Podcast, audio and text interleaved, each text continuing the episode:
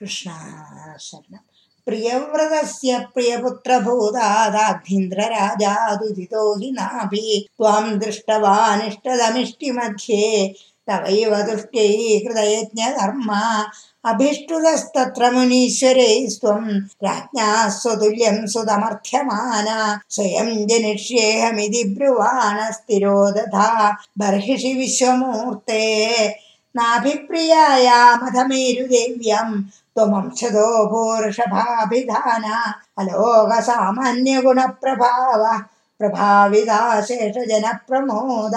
ത്വയി ത്രിലോകീ പ്രതിരാജ്യഭാരം നിധായ നാഭിः സഹ മേരുദേव्या തപോവനം പ്രാപ്യ ഭവൻ നിഷേവി.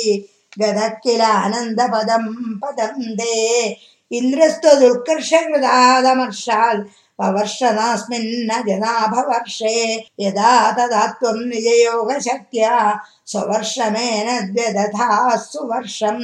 जितेन्द्रदत्तम् कमनीम् जयन्तीम् अथोद्वहन्नात्मरदाशयोभिः अजीजनस्तत्र शतम् तनूजन् येषाम् क्षितीशो भरतोऽग्रजन्मा न वा भवन् योगिवरा न वान्ये त्वपालयन् भारतवर्षखण्डन् सैगा त्वशीतिस्तव शेषपुत्रा स्तपोबलात् भूसुरभूयमीयो उक्त्वा सुतेभ्योऽध मुनीन्द्रमध्ये विरक्तिभक्तन्युतमुक्तिमार्गम् स्वयम् गतः पारमहंस्य वृत्तिमथा जडोन्मत्तपिशाचर्यम् परात्मभूतोऽपि परोपदेशम् കുറുവൻ ഭവൻ സർവനിരസ്യമാന വികാരഹീനോ വിജാര കൃഷ്ണം മഹിം മഹീനാത്മരസാഭിലീന ശയുവ്രതം ഗോമൃഗകാകചര്യം ചിരം ജരന്നപ്യപരം സ്വരൂപം